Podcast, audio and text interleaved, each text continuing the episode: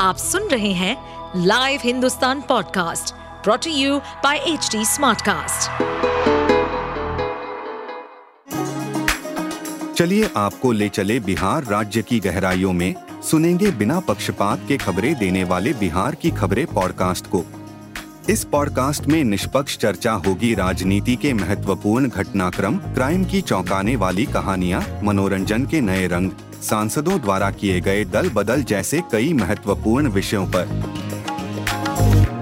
बिहार में जब से जाति जनगणना के आंकड़े सामने आए हैं, तब से आंकड़ों के सियासी नफा नुकसान पर खूब चर्चा हो रही है। राजनीतिक जानकारों का कहना है कि इन आंकड़ों का फ़ायदा सबसे ज़्यादा बिहार के वर्तमान मुख्यमंत्री नीतीश कुमार को होने जा रहा है। इन आंकड़ों के साथ उन अटकलों पर भी विराम लग गया है, जिसमें ये कहा जा रहा था कि नीतीश कुमार मौका मिलते ही इंडिया गठबंधन का साथ छोड़ एनडीए का हिस्सा बन सकते हैं। नीतीश कुमार ने जातिगत जनगणना के आंकड़े जारी कर न सिर्फ़ एक बड़ी लकीर खींच दी है, बल्कि गठबंधन के अंदर और बाहर भी खुद को एक मज़बूत स्थिति में लेकर आ गए हैं। जाति जनगणना के आंकड़े जारी होने के बाद ये क्यों कहा जा रहा है कि नीतीश कुमार इंडिया गठबंधन के साथ बने रहेंगे, इसके कारण जान लेते हैं। पहला कारण, ऐसा माना जा रहा है कि अगर इंडिया गठबंधन के साथ नीतीश कुमार बने रहे तो उनके पीएम बनने की संभावनाओं को बल मिल सकता है। जेडीयू से लेकर आरजेडी तक बिहार के कई नेता नीतीश कुमार को पीएम चेहरे के तौर पर प्रोजेक्ट कर चुके हैं। नीतीश कुमार को लेकर संभावनाएँ इसलिए भी ज़्यादा हैं क्योंकि उन्हें धूर विरोधी दलों के साथ मिलकर सरकार चलाने का एक्सपीरियंस है। इसके साथ ही नीतीश कुमार ये भी जानते हैं कि इंडिया गठबंधन में बने रहने से उनके लिए केंद्र की राजनीति थोड़ी आसान होगी और शायद एनडीए गठबंधन के साथ जाने पर उनकी केंद्र की राजनीति थोड़ी कठिन और मुश्किल हो सकती है। क्योंकि एनडीए में बीजेपी के अंदर ही कई बड़े चेहरे हैं जो पीएम पद के दावेदार हैं।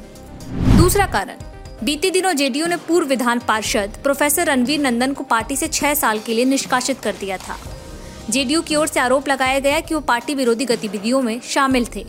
हालाँकि इस निष्कासन के पीछे सियासी गलियारों में जो वजह बताई जा रही है, वो ये है कि रणवीर नंदन ने बीते दिनों जेडीयू और बीजेपी को फिर से साथ आने की सलाह दी थी, जिसके बाद नीतीश कुमार ने उन्हें पार्टी से निकालकर ये संदेश साफ़ कर दिया कि वो इंडिया गठबंधन को छोड़ कहीं नहीं जा रहे हैं।